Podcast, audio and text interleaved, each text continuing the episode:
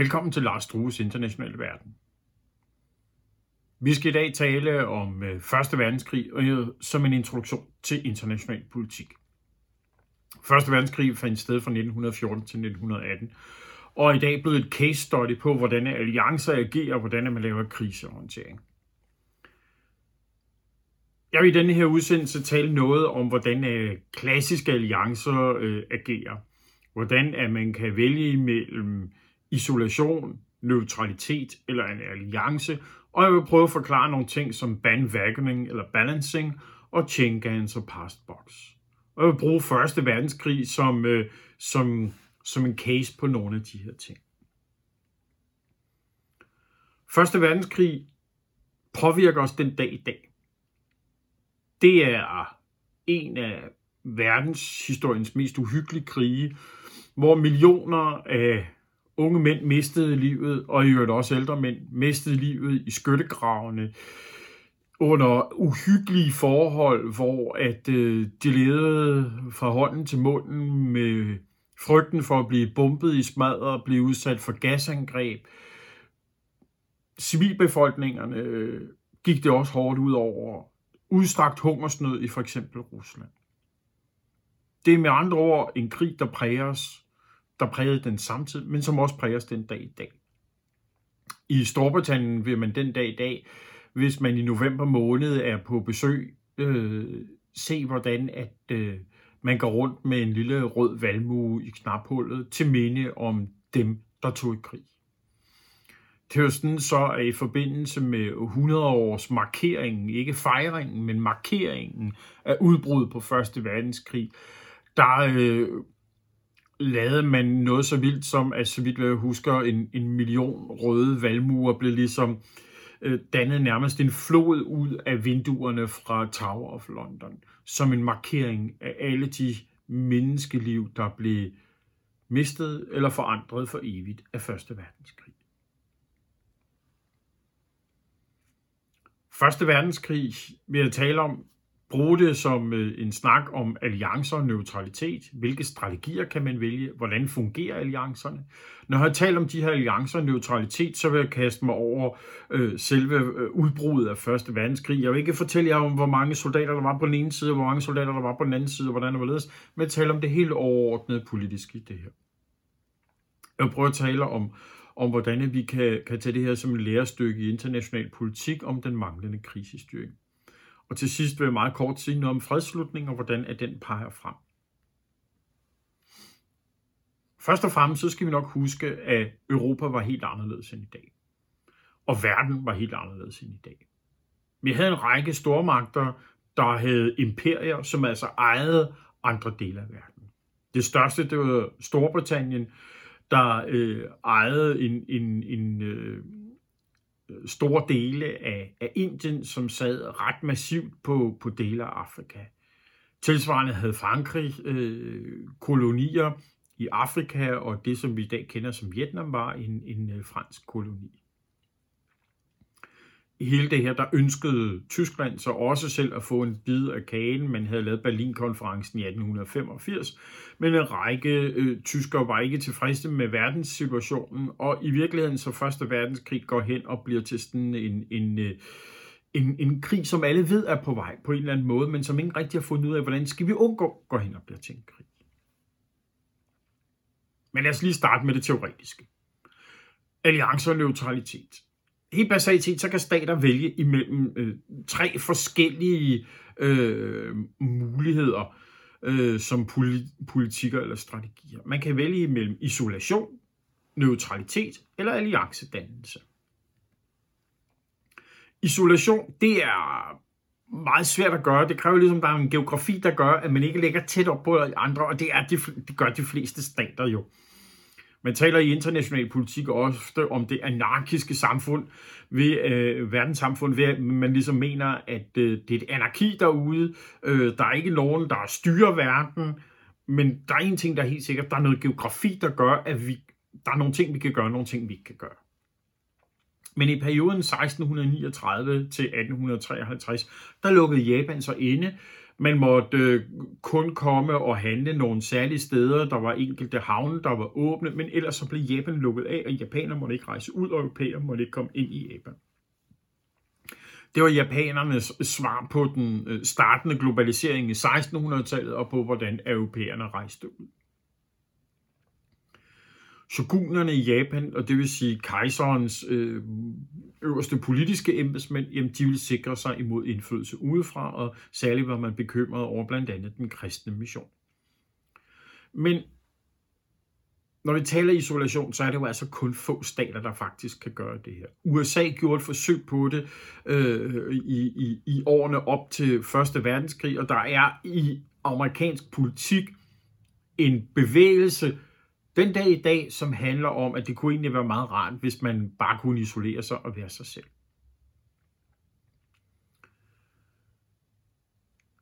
En, en, en, en lidt anden variation af det her, det er så neutralitet.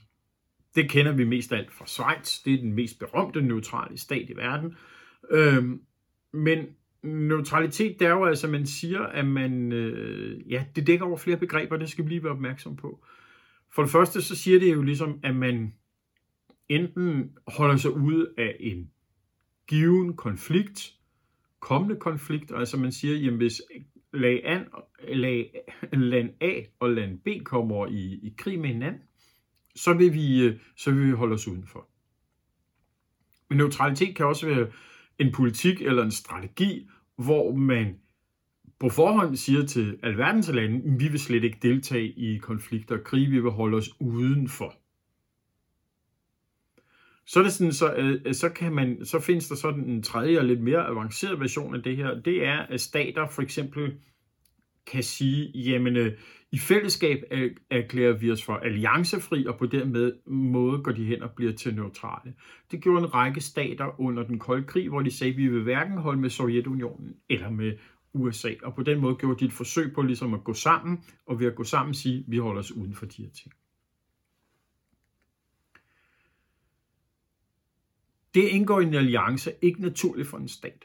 Og hvorfor er det nu ikke det? Jo, jamen det er jo fordi, at øh, øh ved at gå i en alliance, så udfordrer man suverænitetsprincippet, det vil sige, at man sætter sin selvstændighed på spil. Men det er ligesom i en handel med, at hvis jeg nu går sammen med nogen og, og handler ved, at jeg går ind i en alliance, så får noget tilbage. Så der er altså sådan et trade-off, hvor at, øh, øh, at man mister en del af sin frihed og det operationsrum, man har øh, ved alliere sig med andre. Øh, og derfor så skal du altså kunne betale sig at indgå en alliance, og det man får igen i det her ved, at jeg giver noget suverænitet, noget selvbestemmelse, hvad får jeg så igen? Jamen, jeg får igen en forøget sikkerhed. Og det er ved, at man får flere soldater, eller flere skibe til sin rådighed, eller man får en stærkere økonomi, eller man får nogle øh, bedre geografiske forhold stillet til sin rådighed, når man går sammen i en alliance. Den stærkeste alliance, der er lige for tiden, det er den nordatlantiske traktatorganisation, også kaldet NATO, hvor, som er en defensiv alliance, hvor man altså har valgt at sige, at hvis en af staterne bliver angrebet, så forsvarer vi hinanden.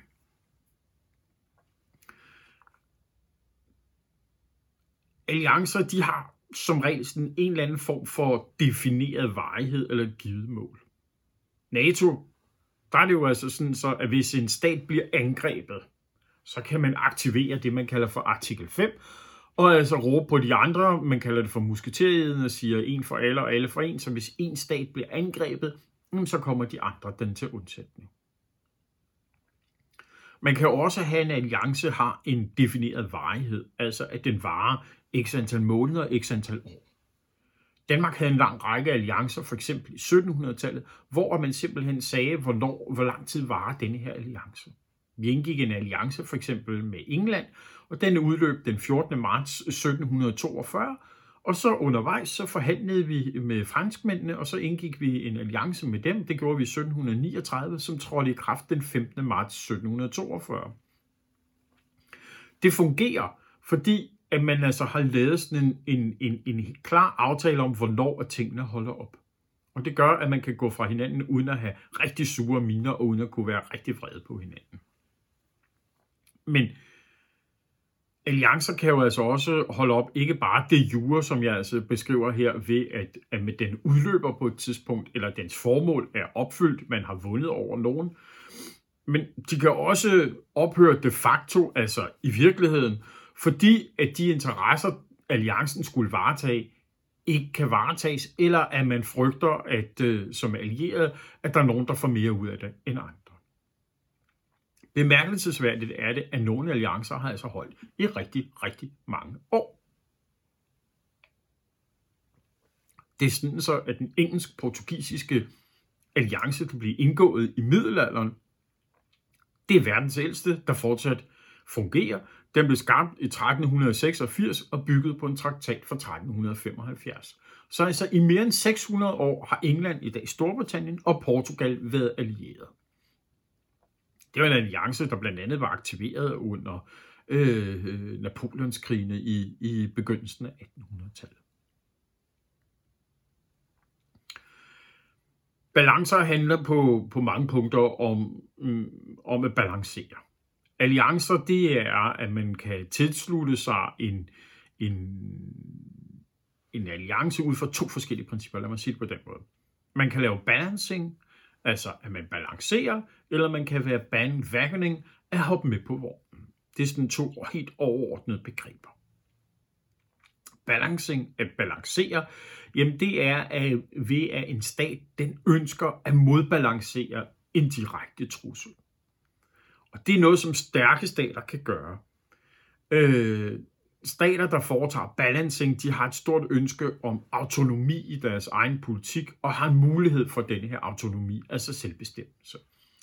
Lige nu ser vi det for eksempel i, i den kamp, der er imellem USA, Kina og Rusland, hvor de prøver at modbalancere hinanden. Går man ind og læser den amerikanske nationale sikkerhedsstrategi, så kan man jo altså se, at, at de ønsker, de står decideret i teksten, at man ønsker modbalancere øh, Kina og Rusland. Går man ind og læser øh, talen fra den 19. Øh, kommunistiske partikongres i 2017, så kan man læse, hvordan Xi Jinping ønsker, at, at Kina i virkeligheden skal vokse og balancere USA. Er man en lille stat, så kan man ikke bare modbalancere en, en anden stat. Danmark kan ikke modbalancere Kina, Rusland eller USA. Det, det er en utopi. Vi vælger så en anden strategi. Vi vælger den strategi, der hedder bandwagoning, at hoppe med på vognen. Øh, det gør, at vi tilslutter os nogle stærke stater for at få størst mulig indflydelse på vores egen øh, sikkerhed, for at sikre vores sikkerhed, for at sikre vores velfærd, for at øh, kunne påvirke den stat, øh, som vi anser for at være den stærkeste, der vil varetage vores interesser. I Danmark har vi valgt at alliere os på to forskellige måder. Politisk i øh, den europæiske union, altså EU, hvor vi kan se nogle fordele ved at gå sammen med de andre. Vi kan handle sammen, vi kan øh, gøre en masse ting, men der ligger faktisk også en sikkerhedspolitisk dimension i det. Og så har vi sådan helt firkantet, klassisk sikkerhedspolitisk gået ind i NATO, hvor vi kan se, at USA kan være med til at garantere os vores sikkerhed. Og der er det jo altså en, en dansk politik, at vi går ind og prøver at påvirke den amerikanske politik i den retning, vi ønsker.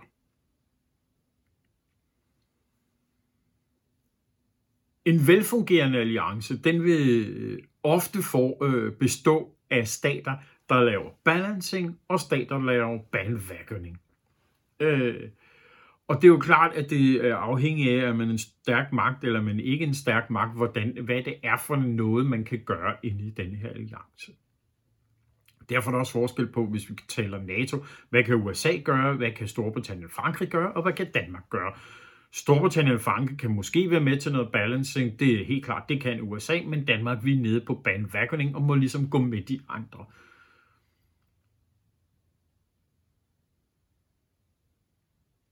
Så stærke alliancer, de har altså forskellige tilslutningsmotiver, sådan så at man går sammen og bliver stærkest muligt. Og stater tilslutter alliancer ud fra en idé om sikkerhed kombineret med et vist ønske om autonomi. Noget af det, som en alliance eventuelt skal kunne modstå eller opstå på grund af, men som en alliance også kan være skyld i, det er det, vi kalder for sikkerhedsdilemmaet. det er, at alliancer skaber en, en tryghed, men de kan altså også være med til at accelerere noget. Og hvis vi nu forestiller os, at stat 1 er lidt bekymret over et eller andet, så opruster stat 1. Stat 2 opdager, at stat 1 er i gang med at opruste. Jamen så tænker stat 2, ah, jeg må vist heller også opruste. Stat 1 bliver nu bekymret over stat 2, eller bliver rigtig bekymret over stat 2, og så synes stat 1, nu må jeg hellere gå med i en alliance, prøve at finde mig nogle partnere, så jeg ikke bliver knust af, at stat 2 opruster. Stat 2 bliver nu bekymret og tænker, puh, det her det går ikke, jeg må hellere alliere mig, så allierer de sig med nogen, og på den måde så kører der jo altså sådan en, en, en spiral, et sikkerhedsdilemma. Og det består altså af en konstant oprustning, en konstant øh, bevægelse, som i værste fald, hvis der ikke er nogen, der griber ind, hvis der ikke er nogen, der, der får stoppet det her, så kan det ende ud i en krig. Inden i en alliance kan der jo også være en eller anden form for sikkerhedsdilemma. Sådan, hvor meget, hvad er, hvad, hvor meget får jeg ud af at være allieret? Og hvornår får dem, jeg er allieret med, mere ud af at være sammen med mig, end jeg selv gør? Og hvornår skal jeg altså så hoppe fra denne her alliance? Inde i en alliance, hvordan fungerer den så? Jamen altså, man kan basalt set sige, jamen, jamen der er to muligheder for, hvordan alliancen kommer til at fungere. Der er sikkert mange andre, men, men, men basalt set i international politik fokuserer man på to ting. Den ene, det har man kaldt for past box, og den anden, det har man kaldt for chain gang. Past box, det er basalt set, at man sender sortpærer videre og gør ikke noget på trods af, at man er allieret. Det kan der være nogle situationer, hvor man ikke lige har lyst til. Og chain gang, det er altså en dominoeffekt, hvor, øh, ens, hvor alliancepartnerne de trækker hinanden ind i en konflikt. Og det er jo altså det er jo tanken enten dominobrikkerne, der vælter, eller chain gang, altså at øh, de her øh, stakkels øh, straffefanger, der er ude og arbejde, øh, de er lænket sammen, og hvis der er en, der falder, så falder de alle sammen. Og hvis der er en, der går, så bliver de andre også nødt til at gå. Første verdenskrig, det er, det er, bruger vi typisk til at beskrive øh, en, øh, en chain gang effekt. Øh, og Første verdenskrig starter, krisen starter i hvert fald den 28. Øh, juni 1914, hvor øh, ærkehertog Frans Ferdinand af Østrig-Ungarn, han bliver myrdet. Øh, og derefter så tror øh, Østrig-Ungarn, den lille stat Serbien, øh, med, øh, med, at hvis de ikke gør det, som Østerungarn vil, og det blandt andet er at få fat i morderne og efterforske nogle ting, jamen så, så, så vil man gå i krig med, med Serbien. Og hele det her, det udløser en, øh, en lavine, som bliver til en stor krig. Hvad er situationen på det her tidspunkt, hvis vi kigger med vores, øh, med vores alliancebriller? Jamen alle i Europa og USA, de havde valgt imellem de her tre forskellige ting, jeg talte om, nemlig isolation, neutralitet eller alliance. Og det er sådan så, USA er sådan noget nær den eneste, de har valgt, øh, de har prøvet i hvert fald at, være, at isolere sig. Øh, og så har de europæiske magter ellers delt sig op i, vil de være neutrale, eller, eller vil de alliere sig med hinanden. Og alle regnede altså med, at der kom en krig, så det her, det, det, det er ikke bare et måske, det er når krigen kommer. Og der er basalt set øh, to overordnede alliancer. Der var Triple-alliancen, øh, og så var der Ententen. Tripelalliancen, det var imellem Tyskland, Østrig, Ungarn og Italien. Og Østrig og Ungarn, det er altså et rige, og det går, og da krigen så kommer, så går det hen og bliver til en af det, det vi kalder for centralmagterne, og de kommer til at bestå helt overordnet set af Tyskland, Østrig og Ungarn. Det osmaniske rige, det som vi kender som Tyrkiet i dag, dog i en meget reduceret version. Øh, øh altså det osmaniske rige var væsentligt større end det Tyrkiet, vi kender i dag. Og så Bulgarien. Og læg mærke til, at Italien, de hopper faktisk ud, de laver faktisk en past bok og hopper ud og erklærer sig for øh, neutral. neutrale. Alliancen, øh, der, der, to, der er en alliance mellem Frankrig og, Ru- og Rusland, og der er en, alli- øh, en alliance, man kalder for Entente, l'Entente Cordiale, øh, imellem Storbritannien og Frankrig. Og det går hen og bliver til det, som vi ofte i Danmark kalder for de allierede. Det er Frankrig, Storbritannien, øh, Serbien, Belgien, Italien, Rusland, Japan, Kina og til sidst også USA.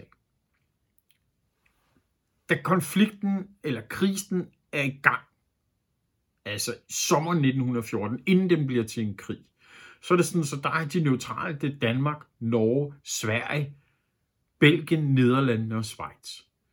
Men øh, Belgien bliver rullet ind i det her på grund af nogle tyske militærplaner, som jeg ikke vil bruge tid på her, men det er von Schlieffen-planen, der gør, for at tyskerne skal kunne vinde over øh, Frankrig, som mener, at de, de skal gå igennem det neutrale Belgien. Øhm.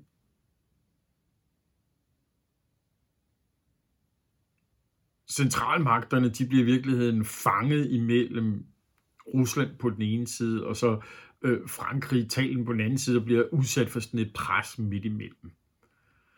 Øh, krigen bryder ud på den måde, man ligesom kan sige, jamen altså, øh, Serbien bliver truet af, af Østrig-Ungarn, der så bliver truet af Rusland, der så bliver truet af Tyskland, der så bliver truet af Frankrig, der så ender med at blive truet af øh, eller, og så, så ender øh, England med at slutte sig til Frankrig. Så altså, det er sådan en dominoeffekt, øh, sådan lidt værtshusslagsmålsagtigt noget fra en dårlig film.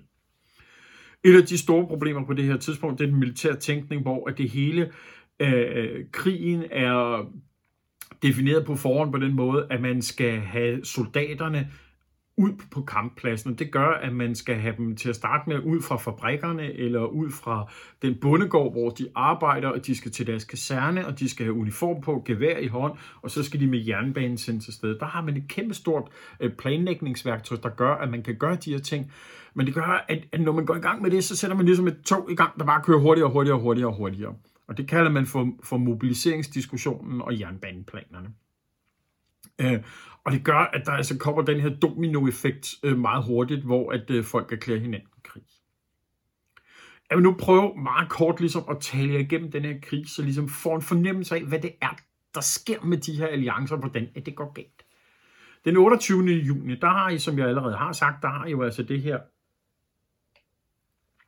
mor på øh, ærkehertug Frans Ferdinand og hans hustru. Øh, og det lykkes for, øh, og, og det lykkes altså at, at, øh, at for en serbisk nationalist at dræbe dem, og det udløser en krise mellem Serbien og Østrig-Ungarn. Østrig-Ungarn de søger så den 5. juli støtte øh, hos Tyskland, øh, fordi at Serbien er øh, har søgt støtte hos Rusland. Så Østrig kan nu se, hmm, det kan godt være, at vi uden noget problem øh, kan tæske Serbien, men Rusland kan vi ikke tæske, så vi må lige have nogen med os. Vi går til vores allierede Tyskland og siger, kan I ikke godt hjælpe os? Det siger Tyskland øh, ja til. Så sender øh, den 23. juli, der sender Østrig et Ungarn et uh, ultimatum til Serbien og siger til, at I skal åbne jeres grænser, så vi kan efterforske en masse ting og sager. Øh, og det vil Serbien naturligvis ikke godkende. den suveræn stat, der, der vil opretholde sin egen territorielle integritet. Øh, Tyskland, de støtter øh, Østrig, og serberne, de begynder sådan at kigge ud i det internationale samfund. Hjælp, øh, er der ikke nogen, der vil prøve at, at, at hjælpe os med noget mailing her? Er der ikke nogen, der kan komme på banen og hjælpe os? Øh, og samtidig så starter de altså de her mobiliseringer, altså iklæde deres soldater deres uniformer og sørge for, at man bliver bevæbnet.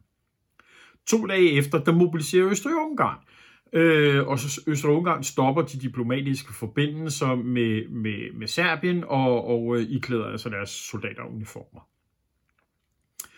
Dagen efter, der er man ved at vågne op i, i Storbritannien. Hvad pokker der, der sker her? Det er jo midt om sommeren, alle folk er jo egentlig på vej på sommerferie. Hvad, hvad, hvad har de her gang i? Øh, og Storbritannien indbyder med det samme til en, en konference, og Frankrig og Italien og senere Rusland, de siger ja, men Tyskland, de afviser. Den øh, 28. juli, der erklærer Øst-Ungarn så krig mod Serbien. Og det er jo fordi, at de beskylder den serbiske regering for at have stået bag i virkeligheden mordet på Frans Ferdinand. Øh, og så sker der jo altså det, at man nogle gange i en krise, så tænker man forkert. Fordi Tyskland tror på det her tidspunkt, at Rusland i virkeligheden ikke vil blande sig. Så Tyskland er ligesom, øh, øh, de tilbyder så Østrig at støtte dem, hvis det er nødvendigt. Men man tror ikke rigtig på, at russerne vil mobilisere, man tror ikke rigtig på, at de i hvert fald kan nå det her.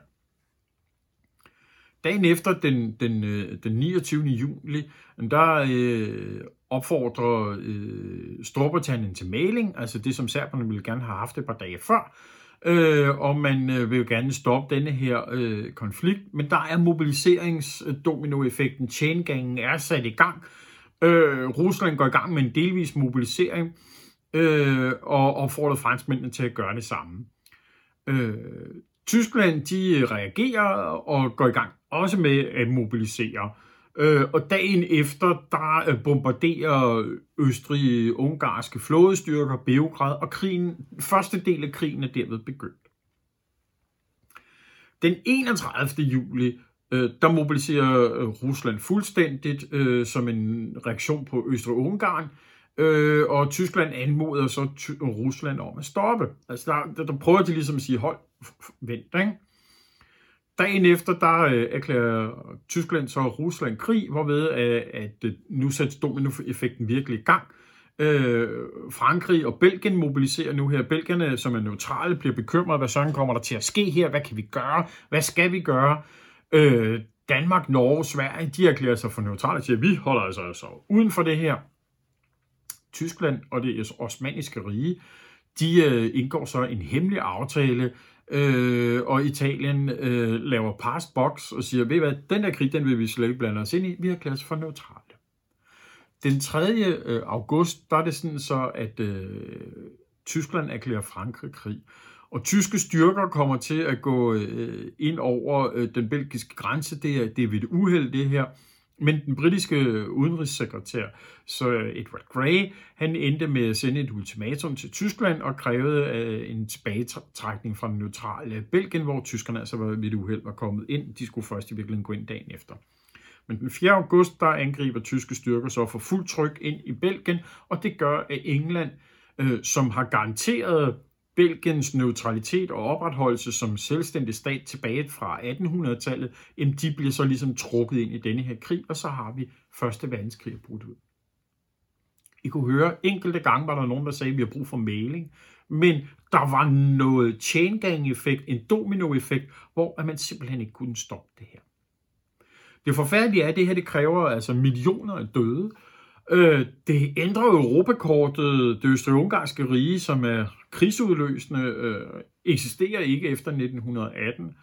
Rusland bryder sammen, øh, og det russiske zarrige bryder sammen øh, og bliver afløst af et kommunistisk Rusland i 1917-1918. Øh, øh, og derfor så begynder man ligesom at tænke over, ah, er det her egentlig et rigtig godt internationalt system, vi har fået opbygget? Og svaret derpå er, ah, nej, det havde man ikke. Man håber selvfølgelig på, efter krigen, da man går i gang med fredsforhandlingerne på Paris-konferencen fra 1918 til 1919, på at man i fremtiden kan stoppe internationale konflikter væsentligt bedre end det, man havde kunne gøre indtil da. Det går hen og bliver til grundlaget for det, man kalder for idealisterne eller liberalisterne, der får en meget stærk position efter 1918 inden for diskussionerne i international politik. Man vil simpelthen have fred i verden. Og Metoden til det, det er, at man opretter Folkeforbundet, og man øh, satser på, at det skal skabes folkeret. Det havde man selvfølgelig før det, men politisk skoling, juridisk skoling i, hvordan at man kan stoppe konflikter i fremtiden. En af de ting, der det faktisk lykkes med, det er, at man laver blandt andet det, man kalder for Washington-aftalen i 1922, hvor man simpelthen laver en, en magtbalance. Man definerer, hvor mange krigsskibe må hver enkelt stat have. Og på den måde så får man lavet en flåde nedrustning, man får flere skibe, man definerer, hvor mange må den enkelte stat have, og på den måde gør man ligesom et forsøg på at undgå, at, øh, at der opstår en, en sikkerhedspolitisk spiral, sådan, så et, et sikkerhedspolitisk dilemma, sådan, så at alle ligesom har styr på, hvem må hvad, og hvor meget kan man have. Som en del af denne her Paris-konference, der er det ret interessant, at britiske og amerikanske øh, embedsmænd de bliver enige om, at øh, man skal opretholde, øh, oprette nogle uafhængige institutioner til studiet af internationale forhold. Og altså man siger, det er ikke nok med, at vi laver øh, Folkeforbundet, hvor at vi kan mødes som stater. Vi har simpelthen altså også brug for forskning, der kan hjælpe os til at blive bedre til det her. Og det første institut i international politik, øh, det kommer til at ligge i Wales i Storbritannien. Første verdenskrig, det er altså en, en historisk begivenhed, der præger de europæiske stater. Øh, det præger det helt øh, fysisk ved, at landkortet bliver ændret. Øh, det gør, at øh, man indfører folkeafstemning for eksempel i, i Slesvig om, hvad vil Slesvig være en del af? Vil det være en del af det danske rige? Vil det være øh, en del af det tyske rige? Og Nordslesvig, det vi i dag kalder for Sønderjylland, øh, Øh, beslutter sig for at være en del af Danmark, hvorimod at Sydslesvig beslutter sig for at være en del af det tyske rige. Øh, Første verdenskrig går hen og bliver til en case i international øh, politikteori, og det bruges som eksempel på Schengen og på, hvordan at krisestyringen i hvert fald ikke fungerer, og hvordan at man har behov for internationale institutioner. En meget berømt amerikansk øh, historiker, Barbara Tuchman, hun skrev en, øh, en bog om, øh, om krigsudbruddet, den hedder The Guns of August, kanonerne i august, øh, og, og, og den brugte den amerikanske præsident John F. Kennedy under Kuba-krisen til ligesom at forklare sine medarbejdere, hvordan skulle de i hvert fald ikke gøre det her. Så altså, der er virkelig en læring af Første Verdenskrig. Øh, en sideeffekt af det her, det er, at, at vi i dag på lang afstand kan se, at, øh, at øh, når man laver en fredstraktat, så skal man altså lave en, som er rimelig. En del af fredstraktaten, Versailles-traktaten, bliver, at Tyskland skal fuldstændig øh, øh, nedruste, og man skal betale en meget stor krigsskadeerstatning. Og det kommer til at være et element i den nationalisme, I kommer til at se i Tyskland i 1920'erne og 1930'erne, som altså bliver et meget vigtigt element øh, for nazisterne i deres opbygning af det nazistiske Tyskland. Øh, et af de få positive ting i virkeligheden fra krigsafslutningen, det er altså det dansk-tyske eksempel på, hvordan at, af Nordslesvig det går hen og bliver til Sønderjylland. Jeg håber, I har nyt det her. Jeg håber, vi høres ved en anden gang. Se vores udsendelser Lars Trues Internationale Verden. Kan I have det godt.